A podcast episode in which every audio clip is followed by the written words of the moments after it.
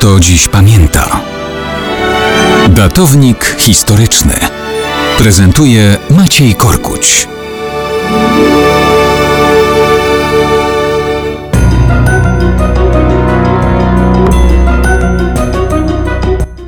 Mało kto dziś pamięta, że 13 października 539 roku przed naszą erą upadł Babilon. Jego zdobywcą był król Cyrus II Wielki, władca Persów. Cyrus to twórca olbrzymiego imperium perskiego, sięgającego od dzisiejszych tureckich wybrzeży Morza Czarnego i Egejskiego, po Morze Czerwone i Półwysep Arabski na południu i po dzisiejsze obszary Pakistanu i współczesnych państw Azji Środkowej.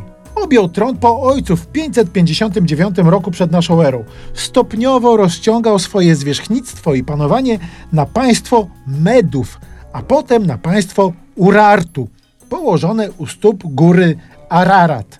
Władca Lidii, słynący z bogactwa Krezus, jego imię całkiem dobrze jest dzisiaj znane, próbował pomóc obalonemu przez Cyrusa władcy Medów, a swojemu szwagrowi. Jednak armia Cyrusa rozbija wojska Krezusa pod Pterią i za uciekającymi Lidyjczykami wkracza na terytoria samej Lidii, czyli tam, gdzie dzisiaj jest Turcja. Mimo dwukrotnej przewagi liczebnej wojsk lidyjskich, Cyrus rozbija Krezusa i jego wojska. Jego samego bierze do niewoli. I co z nim robi? Morduje go wraz z najbliższym otoczeniem i całą rodziną? Nie. Tak zrobiłby zwyczajny zwycięzca z tamtej epoki, ale Cyrus jest inny. Nie morduje pokonanych władców, nie niszczy wieżeń i posągów podbitych ludów. Krezusa wprawdzie pozbawia tronu, ale czyni go własnym doradcą na swoim dworze. Szanuje posłusznych, natomiast próby buntów tłumi rzeczywiście brutalnie, nie szczędząc aktów zbiorowego okrucieństwa. Po rozbiciu nowobabilońskiej armii księcia Baltazara